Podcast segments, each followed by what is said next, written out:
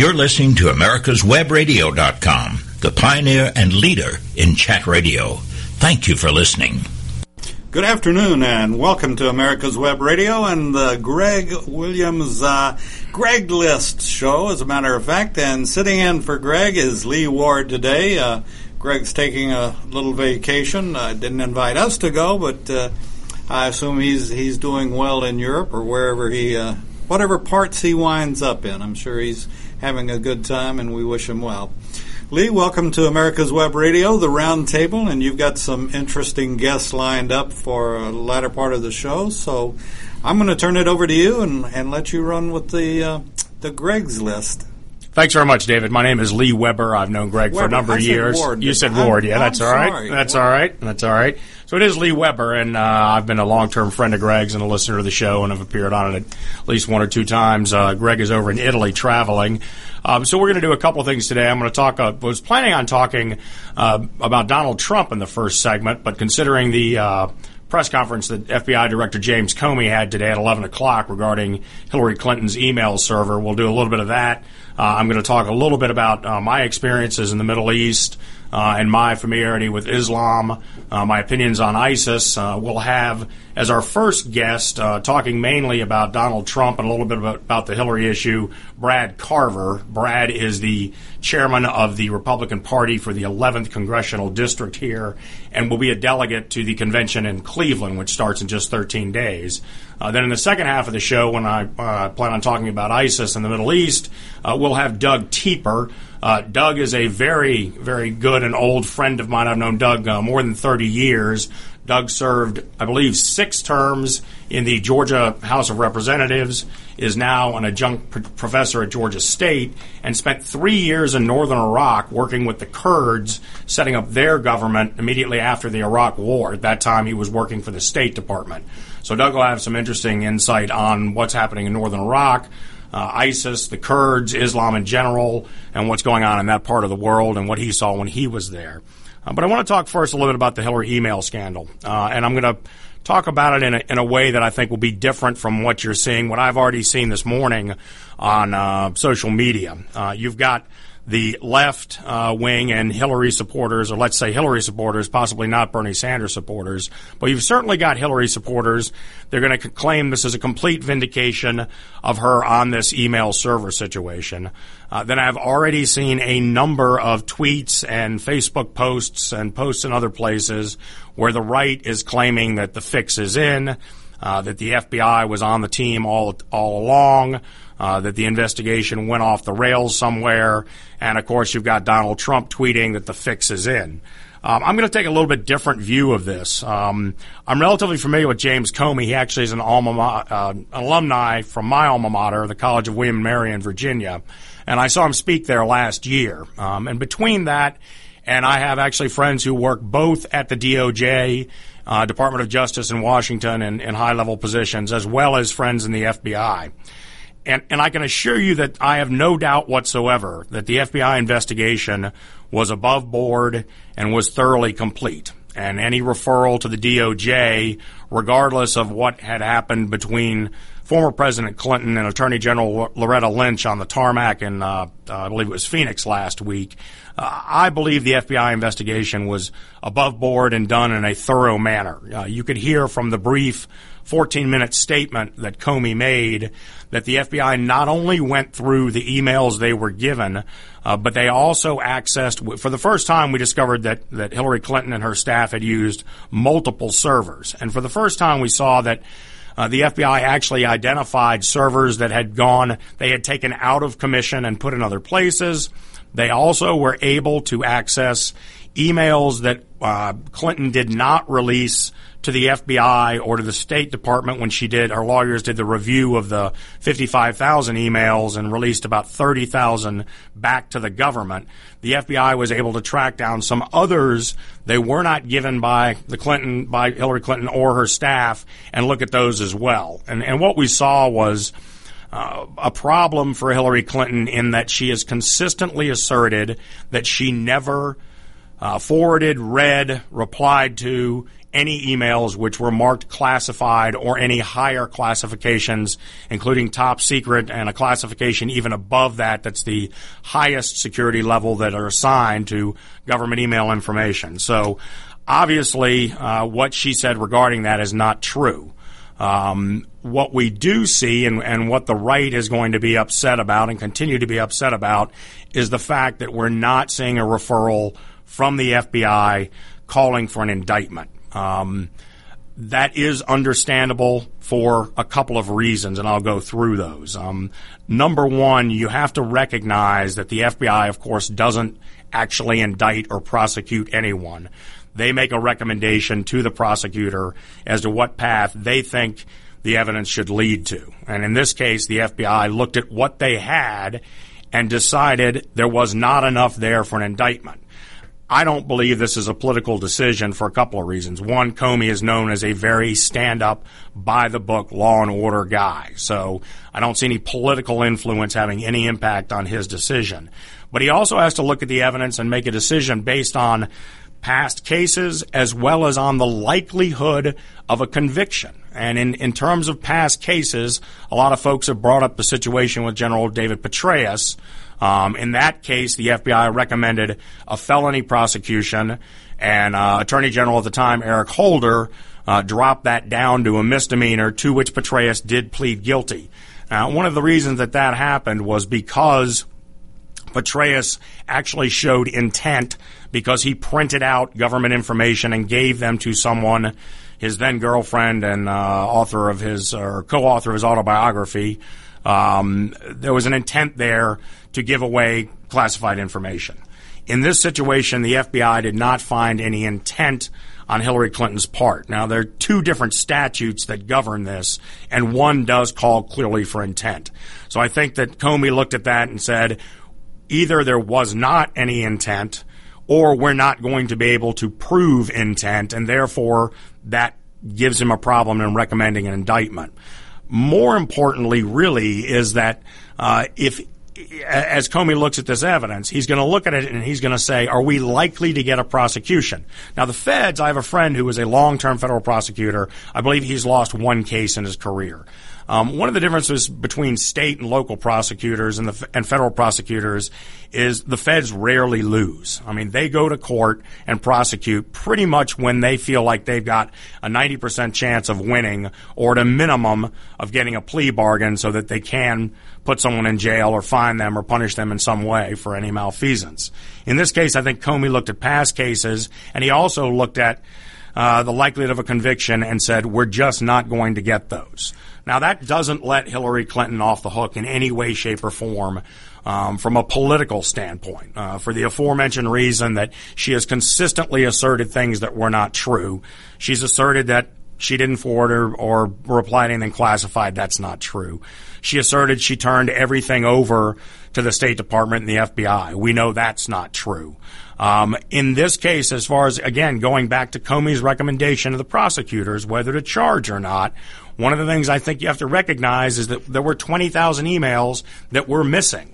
So you've got a situation where most likely uh, either Clinton and her staff or her lawyers, as they went through those emails and supposedly pulled out all the ones about yoga and about daughter's wedding and these other things, they may have destroyed or hidden some emails which might have led to a logical indictment and a prosecution. So, you know, I'm kind of going down the middle on this thing, and that I'm, it's my belief that Comey very much thought she did something wrong, very much wanted to recommend an indictment, but didn't have the evidence to do so or the past history of other cases to do so. Now, the next question, and this will come up when we talk to Brad, is um, is what is the Trump campaign going to do with this? And I think in this situation, uh, Trump is already trying with the fixes in to appeal to Bernie Sanders supporters um, that he hopes he can drag over to his side for the general election. I think he's also ginning up his base and the general anti-Hillary crowd, and all that's understandable. Um, it seems to me it would be more reasonable for Trump at this point to be concentrating strictly on what James Comey said. Uh, because Comey's statement knocks out two of the three legs, or at least one of the three legs on which Hillary Clinton's candidacy stands. I mean, it stands on competence, experience, and foreign policy. I mean, I think those are the three substantive points that, that Clinton is arguing on. Well, as far as competence goes, she's got a real problem when you've got the FBI director using words like unnecessarily uh, careless with classified information, they should have known that this uh, that this information was classified. In particular, you've got the situation where Comey said it is possible that foreign powers access this information because she used this private email system overseas and as he implied even when she would have been traveling in China or the Middle East or other places around the world where folks very much want access to our classified information. He also pointed out that not only was the system not secure by government standards, but it was less secure than the Gmail account that I use every day for my business and pers- personal reasons. Uh, so she's got some significant problems here and Trump would be wise to maybe back down on the rhetoric as usual and fire up a little bit on exactly what Comey said and look at that information and see where we go from here. So you're going to see, I, I don't know if you'll actually see the Trump campaign directly use Comey's statements and commercials, but you're going to see a lot of super PACs and a lot of advertising as we go into the fall campaign talking about how can Hillary Clinton, who as Secretary of State was careless with classified information and used an email system less secure than the Gmail that most Americans use every day is, how can she continue to argue that she's that her experience and her level of competence will make a difference and, and you know deserve give her the chance uh, or, or draw votes to her to be president of the United States? Um, I think probably Hillary's campaign is going to take the same approach that they have with most of the scandals over her 25 years in public life, and that is it's time to move on. This is over. There was no issue here. It was a Republican witch hunt. That's going to be a difficult case to make. So we'll have to see how uh, how Hillary's campaign responds on this, but I think they'll quickly pivot um, probably to some attacks again on Trump, and then back again, uh, arguing that her 25 years in public service and her experience as Secretary of State make her the best candidate for president. And we'll get into a little bit of that. Uh, Doug is a, uh, a, liberal Democrat, and uh, I don't know whether he was a Hillary or a Bernie supporter, um, but we'll get a little bit of, of insight from him on on her competence as Secretary of State uh, and what areas of the world the U.S. is better off in after her six years in the position, um, particularly in the Middle East and with the rise of ISIS. Uh, this morning, there were a number of foreign policy notables on uh, Morning Joe on MSNBC, and among them was um, Jeffrey Sachs. And Jeffrey Sachs is an old foreign policy hand who runs a think tank in New York City. And although he's going to vote for Hillary, he said that her foreign policy experience had been an unmitigated disaster and that nothing she had done had improved the situation anywhere around the world. Now, of course, when pushed, what he said was, well, I can't vote for Trump because he's just too unstable, which is an interesting case to make. I've been, one of the things I want to talk to Brad about briefly is, um, I've been reading a lot of old Reagan biographies and was recently watching uh, Reagan retrospective on CNN.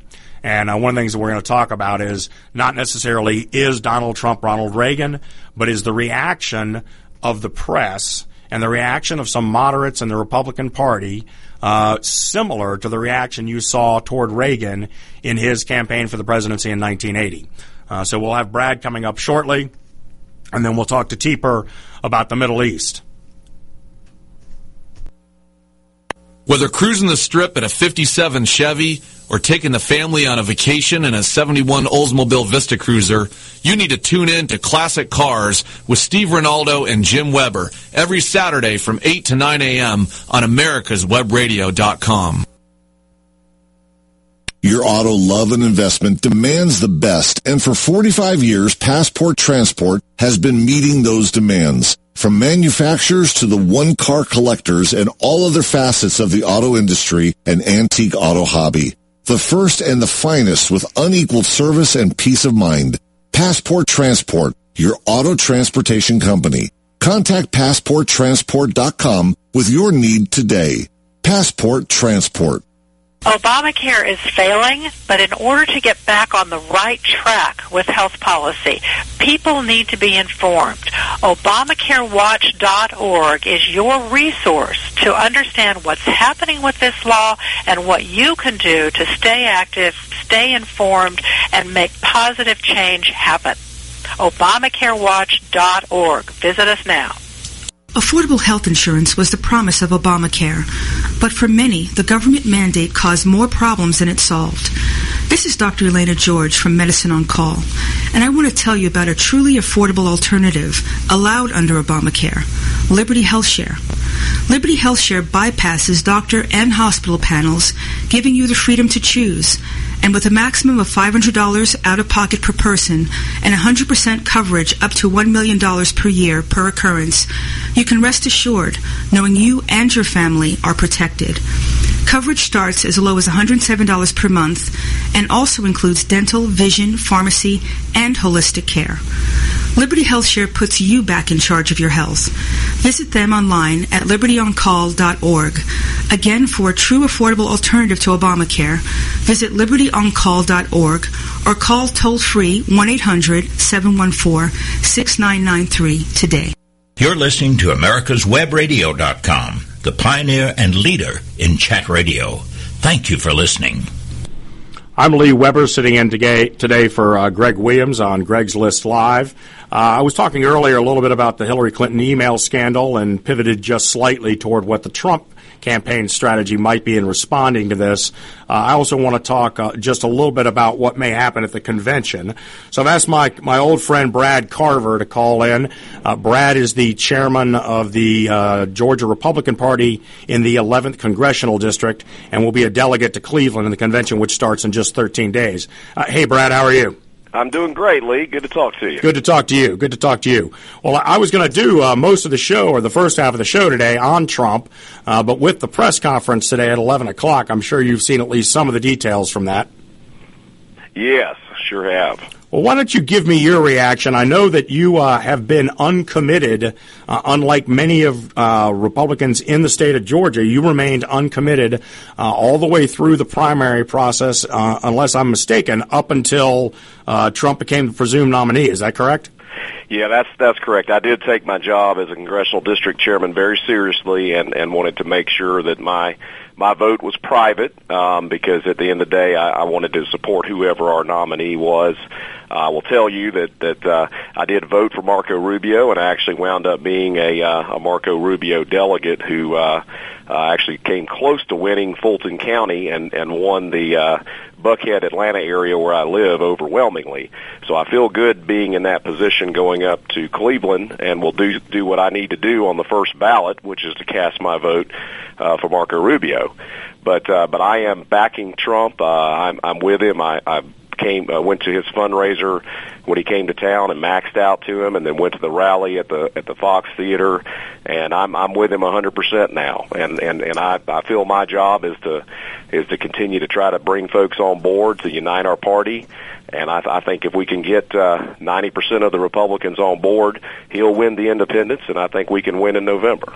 Well, well, now that you are on the on the Trump train, uh, let me ask you what you think his response should be.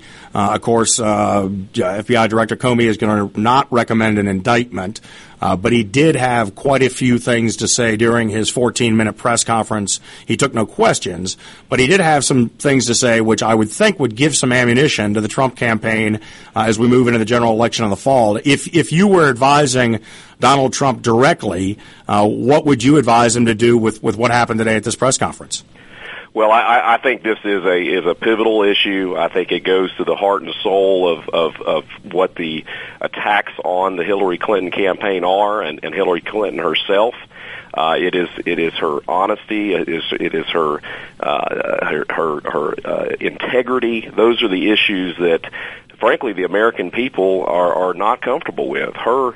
Uh, the polling on her in terms of her trustworthy factor has been dropping and dropping, and then right now it is at the lowest point uh, that it's ever been. And so there is a a a, a super majority of folks in the country, and that's even including Democratic voters that are going to wind up voting for her that don't find her trustworthy. And I think that this issue is going to continue to be one that plagues her because uh, there are a lot of open questions about what she was trying to do and and circumventing the uh, uh, FOIA Freedom of Information Act uh, is is just one example of that. So yes, I do think that this uh, this will provide a lot of ammunition to the Trump campaign to a to to use the issue in a in a situation where the American people already find the Clinton family very untrustworthy. Right. I think that number this morning was 66%, which means two thirds of American voters don't find her honest and trustworthy. But, it, you know, it's, it's kind of the converse of the Trump situation. It doesn't matter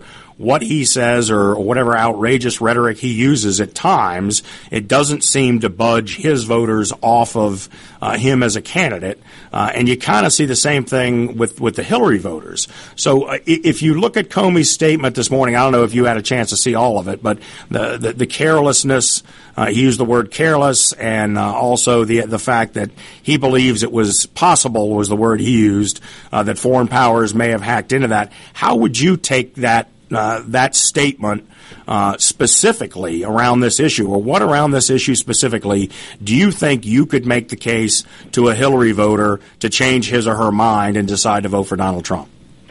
Well, I, I just would say uh, I would encourage a Hillary voter or somebody that's leaning to Hillary to say, look, you, you need to look at the history of these national security uh, and and intelligence questions and and the uh, classification system that we use and how we have treated folks in in the past for mishandling such classified information. Uh, you should really look at that and then look at how she was treated uh, in this situation, and I think it would raise some pretty serious questions in their mind. And then, of course, you bring up the issue of, of what exactly is out there in terms of our enemies or uh, folks and what they've been able to to to uh, hack into and get. Uh, it's it's it's it's quite scary if you look at it. Yeah, without a doubt, without a doubt. Well, let's talk about the convention a little bit. Uh, Mark Halperin, who's one of my favorite political writers and commentators, has a 6 p.m. show on, MSNBC with John Heilemann.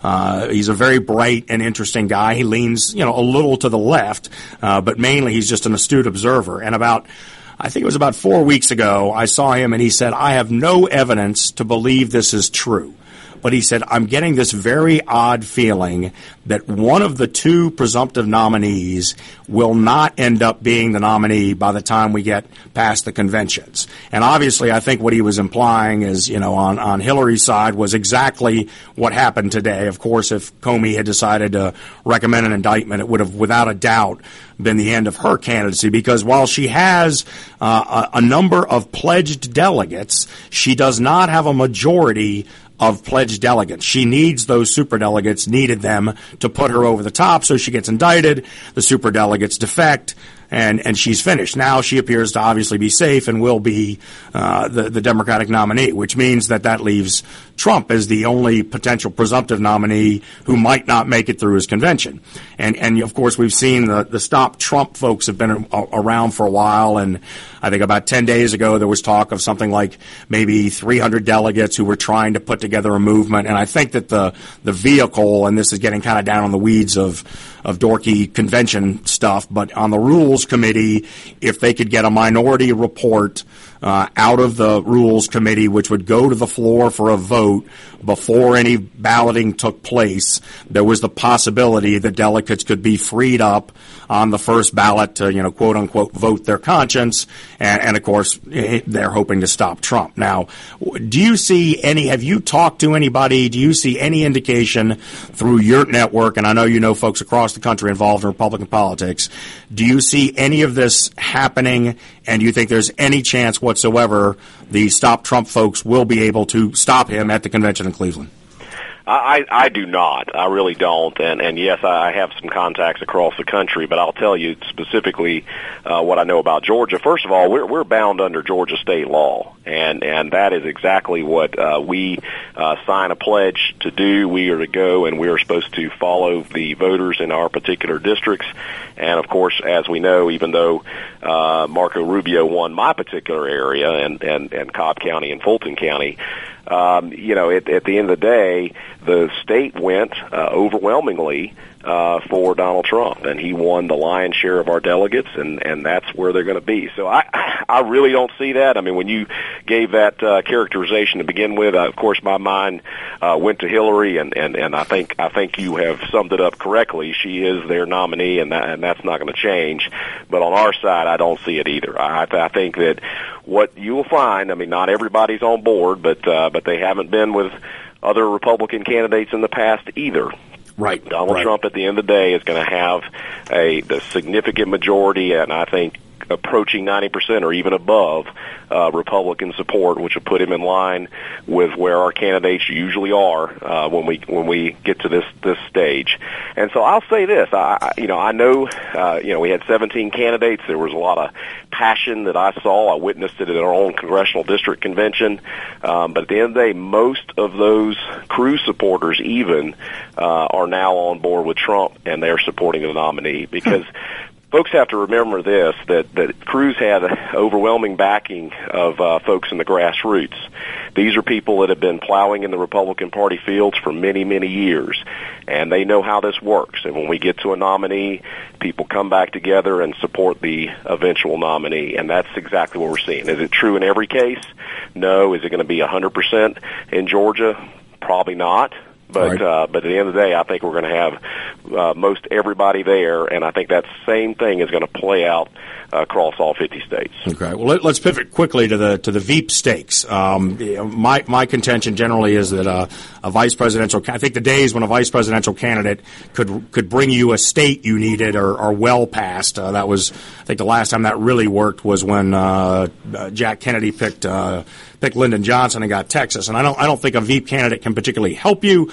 I do think it can hurt you. Um, I, I was. I've been shocked in the years since by the number of people who told me they would have voted for McCain. And these people, by and large, were moderate Republicans, uh, but just were so turned off by Sarah Palin that they, they decided to vote for Obama instead. So, as I look at it, and I know you're personally very close to Newt Gingrich, um, it seems to me we've got we've got Newt, we've got Chris Christie, and then as of late, you've heard uh, Mike Pence, the governor of Indiana, and uh, Senator Bob Corker from Tennessee, uh, probably is the top four right now Trump is considering. Uh, we, we've got about three or four minutes here. Um, give me your thoughts on each each briefly, what they might bring to the ticket, or do you think any of them could, could would would be a bad pick?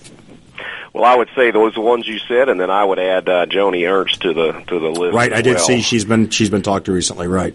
Yeah, so I, you know, at the end of the day, I, I don't think that she has had enough experience. I mean, at the end of the day, we we know what he said. He said, I, "I'm the business executive. I've been in the business world. I know how the business world works. What I'm looking for is somebody that knows how to get things done in Washington D.C."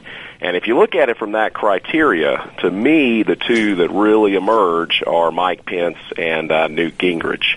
Uh, I, I, I love Chris Christie, and at the end of the day, I, I see him making a fantastic attorney general. I think he will be wonderful in that role. One, I don't think I know you've talked about geography and, and things to add, but a New York, New Jersey ticket. Uh, there's there's 48 other states, and Right. those are neighboring states in the Northeast. Right. So you know, uh, Mike Pence, in, in terms of the Midwest, that's big, and he certainly has uh, D.C. experience plus plus being a governor and executive. I think he would be strong. But but to me, you've already said it. I was a strong supporter of Newt Gingrich when he ran for president. Uh, I, I support him wholeheartedly, and I think that uh, he would be a terrific vice president. If not that.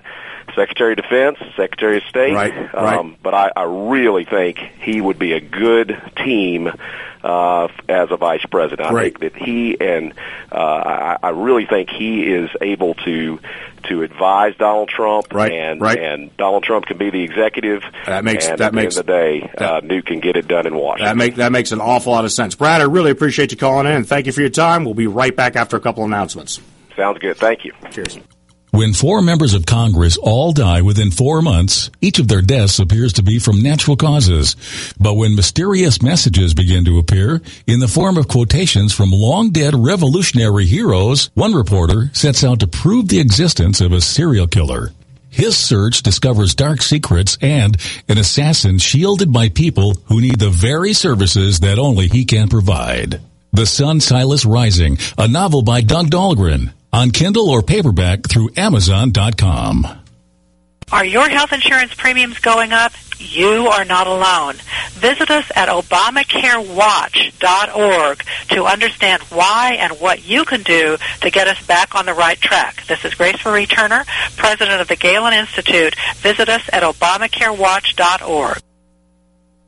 The disease of addiction is a life-altering challenge, not just for the person suffering its effects, but also for the family and friends who support and love the one caught in its grasp. What should be the course of treatment? Who is the best person to render treatment? And what is the best place to go for the care that is needed? We know that you want answers to these and many more questions. Call 770-696-9862 and speak to a representative of the Atlanta Healing Center. They can tailor a program specifically designed to address the needs of the person suffering with an addiction or give you guidance as to where that help may be found. Information is the key, and the trained staff at AHC is here to assist. If you wish, you can also get more information on the website located at www.atlantahealingcenter.com. Watchdog is a term given an organization like the United States Justice Foundation, which since 1979 has been watching out and, when necessary, taking the appropriate action from testifying to litigating to protect our constitutional rights. USJF, a non-profit organization, is nationally recognized not only as a watchdog, but many in the government as well as those involved in legal cases have also called the USJF a bulldog for the tenacious approach in their presentation and proof of what is right. Find out more at www.usjf.net. Support USJF as they support you. Did you miss a show that you really wanted to hear? All of our programs are available for download on americaswebradio.com and on iTunes. You can listen to your favorite programs on americaswebradio.com anytime you like. This is americaswebradio.com, the best in chat radio designed just for you. This is Lee Weber. I'm sitting in for my friend Greg Williams today on Greg's List Live. In our first segment, we talked a little bit about the Hillary email situation and the announcement today that she will not be indicted or the FBI will not make a recommendation to the Department of Justice for indictment. And then we talked to Brad Carver, who's a delegate uh, to the Republican convention in Cleveland, uh, about the possibility of a, stump, tr- a stop tr- stop Trump movement succeeding there. He said chances pretty much nil, as well as uh, his thoughts on the vice presidential race. Uh, he's looking strongly toward uh, toward Newt Gingrich or possibly Mike Pence of Indiana. But I want to pivot a little bit because in the last four or five days, we've had I think five or six significant uh, ISIS terrorist actions around the world. We had the Bangladesh situation in Bangladesh. Uh, we have had in something in Java today, I believe, and over the weekend we had three bombings in Saudi Arabia. One of them in Medina, uh, actually at the mosque where supposedly uh, Muhammad the Prophet is buried.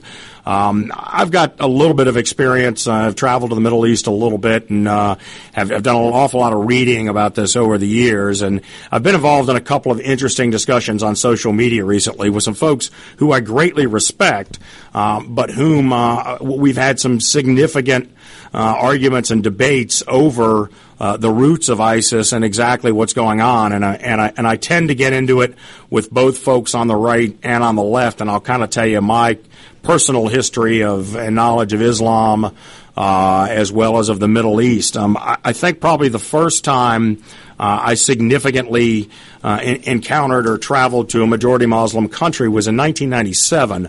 Uh, my closest friend lived in Moscow for 10 years. I was there visiting him, and it was during a long weekend where most folks go out of town, and uh, we were looking for somewhere to go, and, and all of the, uh, the, the republics in Russia, the stands, uh, all the flights were booked. Uh, the flights were booked to Egypt. The flights were booked to Israel. I was back at his apartment. He was at work. He called me and said, uh, "Hey man, let's let's go to Beirut." And I laughed and said, "Yeah, right. You know, like we're we're gonna we're gonna go to Beirut." He said, "No, no, seriously. I just talked to some Brits. They were just there. They had a great time."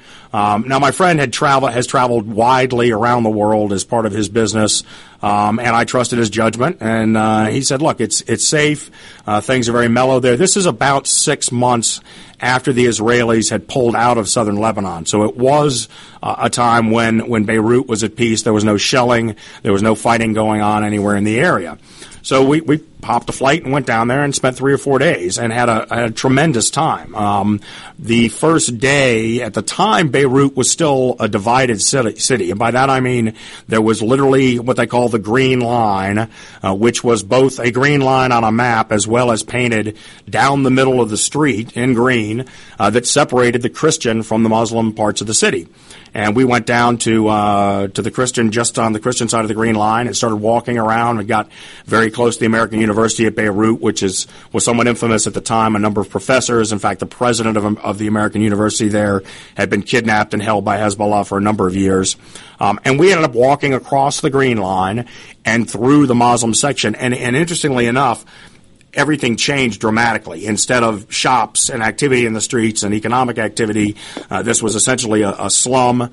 Uh, most of the women uh, were dressed in the black and the abaya. There were posters of mullahs on the walls, uh, but no one hassled us. And we just calmly walked through that section of the city, down to the Mediterranean, and then back up the Corniche, uh, back over toward where our hotel was. Um, that night, we went out and uh, ended up in an 800 year old Crusader castle that had now become a, a local bar, uh, drinking with some of the locals. I had an fascinating conversation with a father and son who had fought for militias on opposite sides in the war, which had just recently gone into ceasefire. So it was very interesting. And the next morning I woke up, and that's the first time I heard the prayer to, uh, the call to prayer from the local mosque booming out over the loudspeaker right outside my hotel uh, at the Marriott.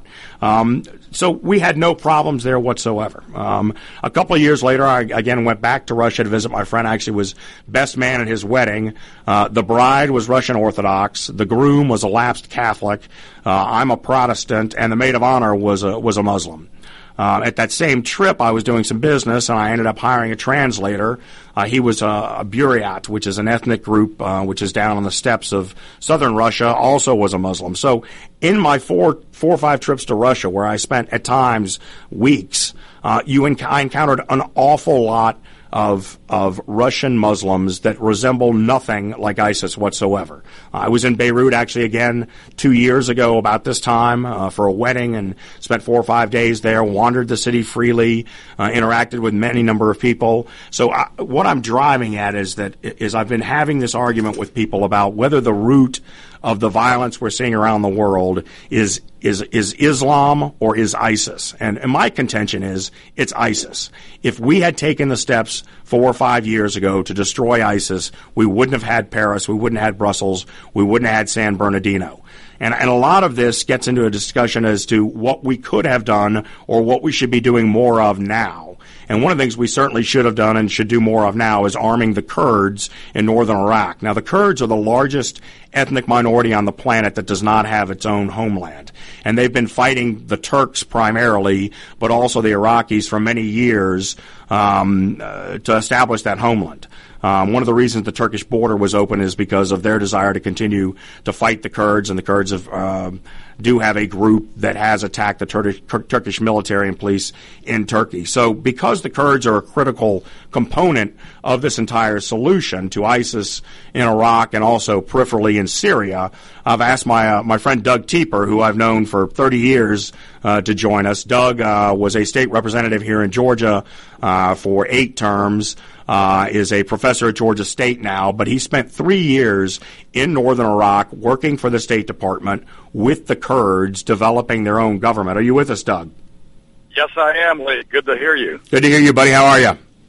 Great, great. Down here at St. Simons Island, Georgia. Fantastic, fantastic. Well, well, give us just briefly, tell us, you know, where you were in Iraq and what your job was with the State Department, and then let's talk about uh, the Kurds and what they've done there and what we should be doing to help them out. The basic story is that when the United States was at war, both in Afghanistan and in Iraq, um, they came up with this concept to try to fight these kind of insurgencies. Um, to simplify it, uh, you're basically you try to kill the bad guys and you try to help the good guys, and you hope you know which is which, which is not always easy. Um, I was hired as a specialist. They called me a governance specialist, and uh, I was trained up in um, in Northern Virginia at the uh, State Department Institute and they flew me into Amman, Jordan originally, and then right into Baghdad. And they stuck on a helicopter. This was in the um, actually November uh, 2008, and um, I flew into Baghdad on a C-130 cargo plane.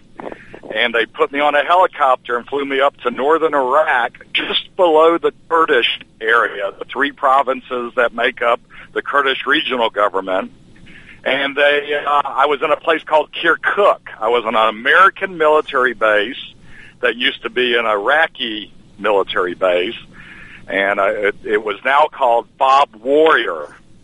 And um, it was a big base. It was uh, about 4,000 people, uh, American soldiers, um, Army, Air Force, and Navy. Um, and we used that as a base to go out from um, pretty much every day. Um, my main goal was, as a governance specialist, was to go help the local people develop democratic institutions.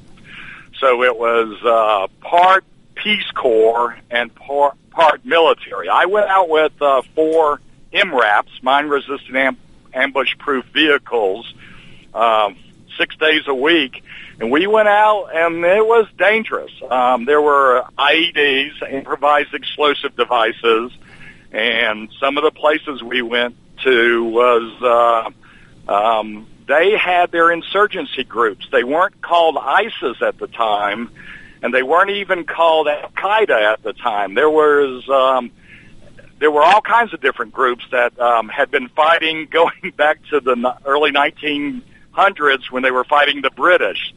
So they were used to fighting whoever they thought were the occupiers. And at the time, we, we were the occupiers. And, and as far as the Kurdish, what type of government did the Kurds have there? I mean, once Saddam was overthrown, uh, which would have been a number of years earlier, what what, would have been so, happening in the interim? So they they have a um, uh, like a um, I guess a confederation. It would be the best way to do it. They have based on the uh, Constitution that the Americans helped write for them in 2003, um, they could decide if they wanted to. Different provinces, or what we would call states, could agree to go in together and form a, a federation. And so what they did is the three provinces in the very north of Iraq went together, and that was from there on after was is still called the KRG, the Kurdish Regional Government and um, they have a president who's elected by all three provinces together. They also have separate provincial governments, and that was right above me. Now, uh, one of the things you said was uh, it reminded me that I used to go out with American Army, um, some captains and lieutenants, and we'd go up to some of these small villages, and I'd meet a mayor that the U.S. Army had helped elect, and there'd be a map behind them on the wall in their office, and it would be this. I did not recognize it, and with my interpreter who spoke Kurdish, um, I'd say, "What is this map?" And they would tell me that is Kurdistan, ah. and I'd say, "Kurdistan? I don't know what Kurdistan is."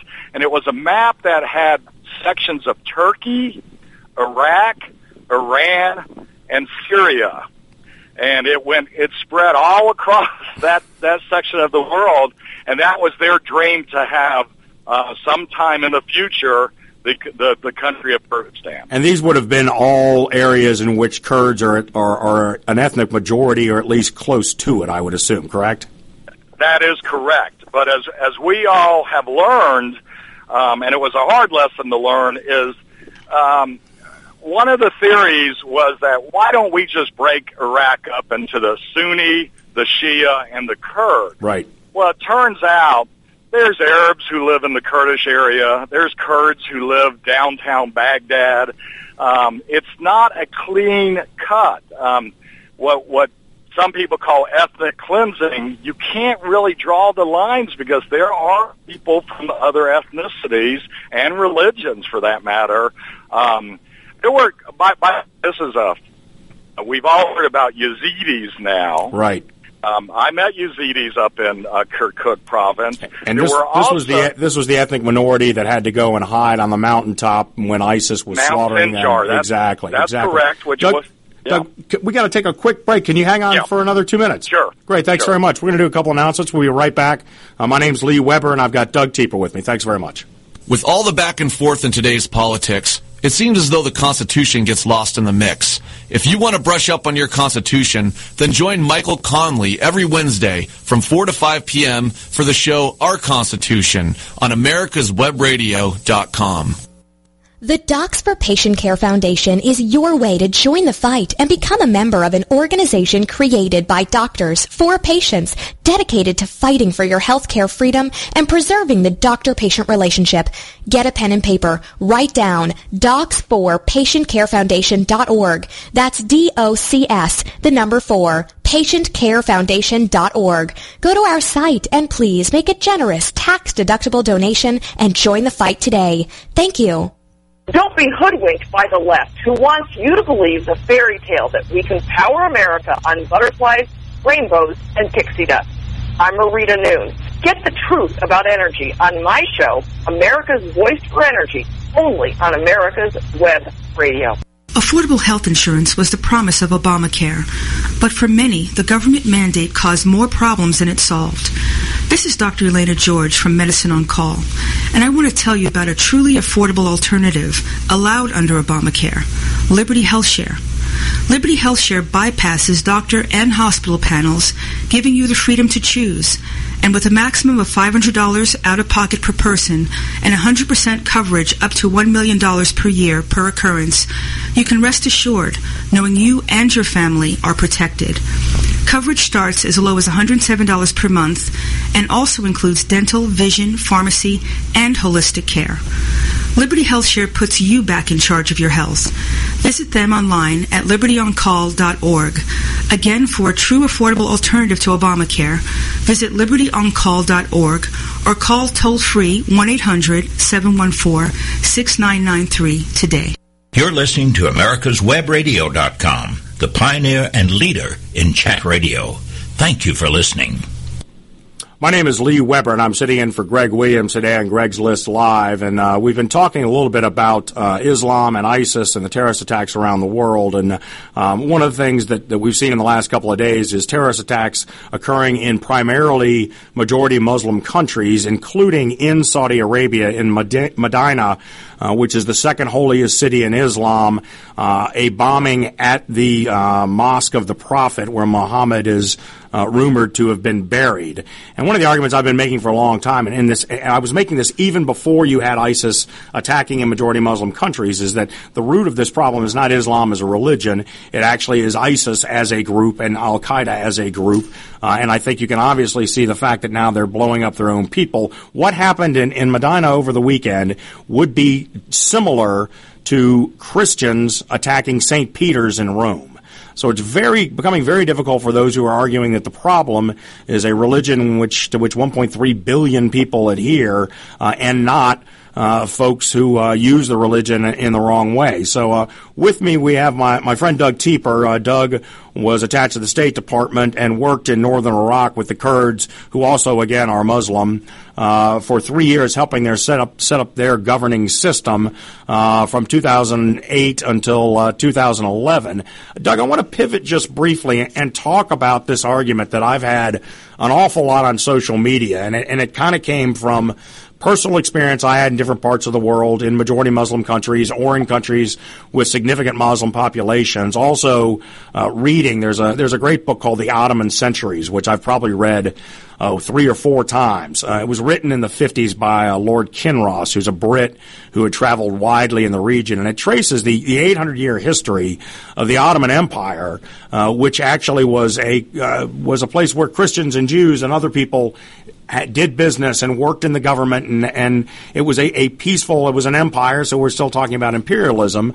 Uh, but I think that this argument that, that Islam is at the root of the problem uh, causes two two significant problems. It causes you a problem domestically because you've got to get American voters to buy into what I think should be a brutal and unremitting war against ISIS. Um, we're not doing anywhere near enough over there.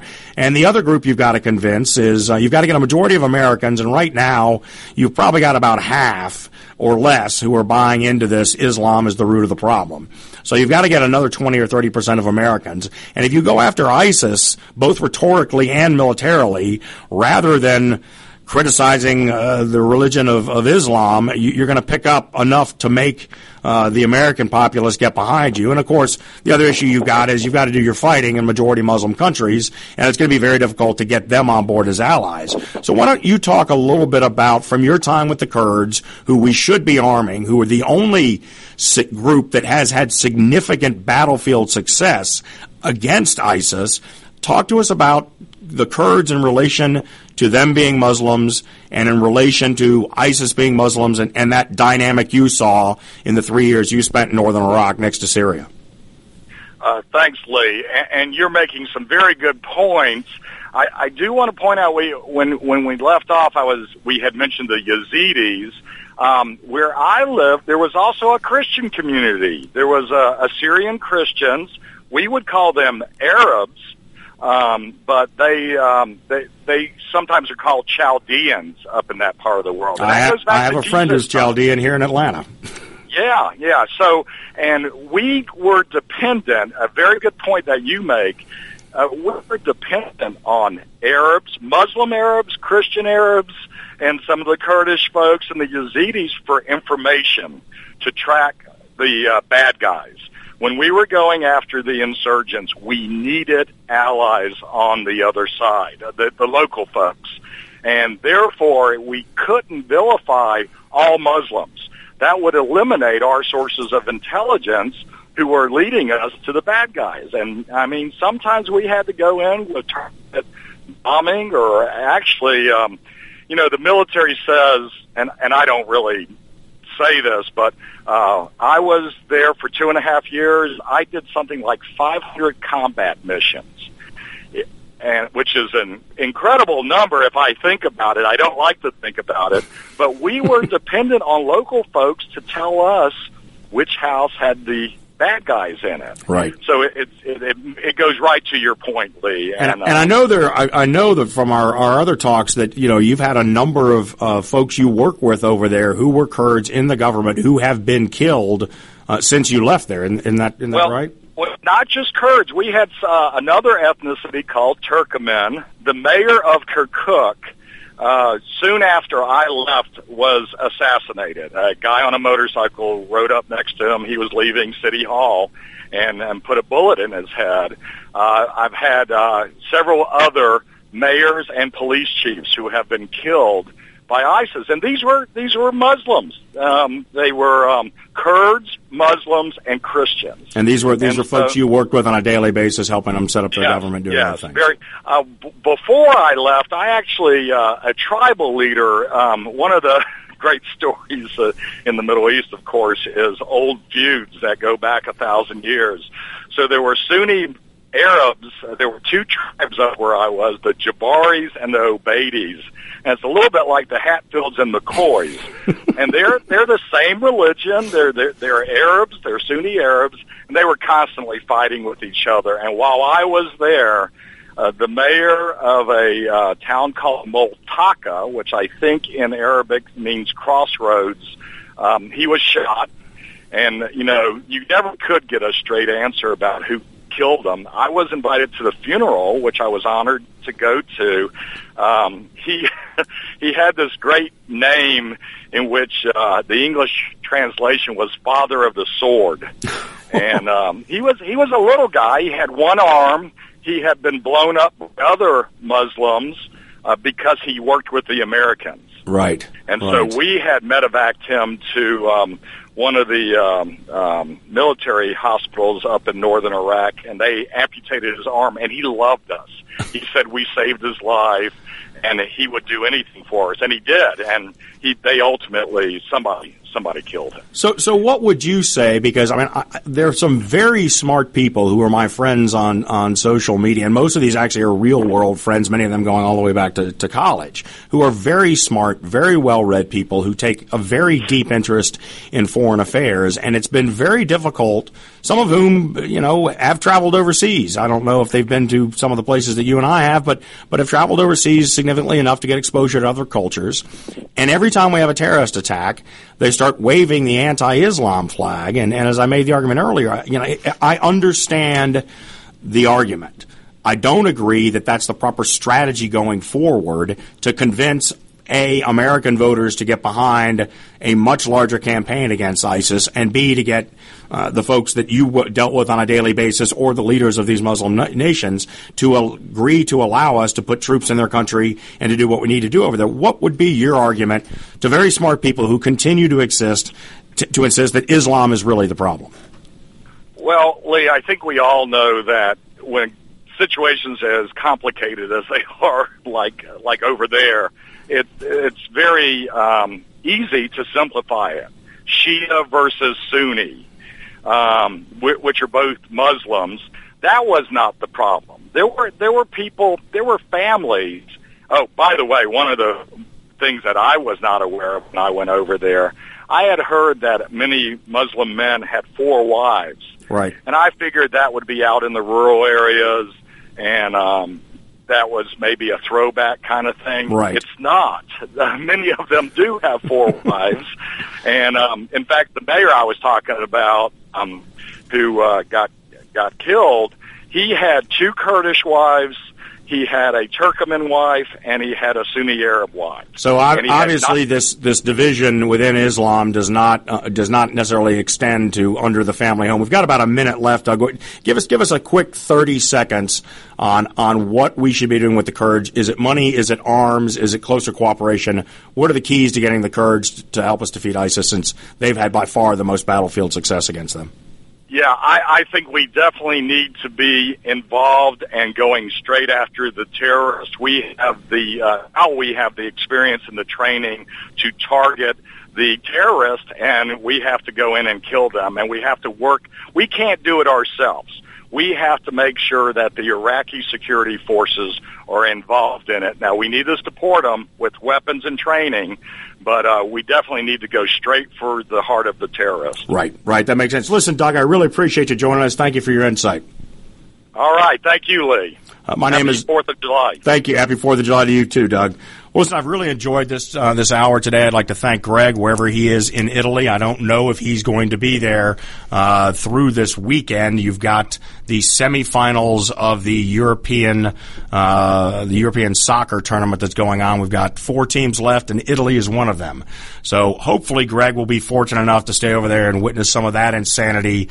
Uh, that game, I believe, either is Friday, Saturday, or Sunday. I don't know which. But I'd like to thank Greg again. I'd like to thank David Moxley, and I'd like to thank all of you for listening here on America's Web Radio. Uh, my name is Lee Weber, and hopefully Greg will have me back either as a guest or to sub for him at another time. Uh, God bless y'all and have a good day. You're listening to America'sWebRadio.com, the pioneer and leader in chat radio. Thank you for listening.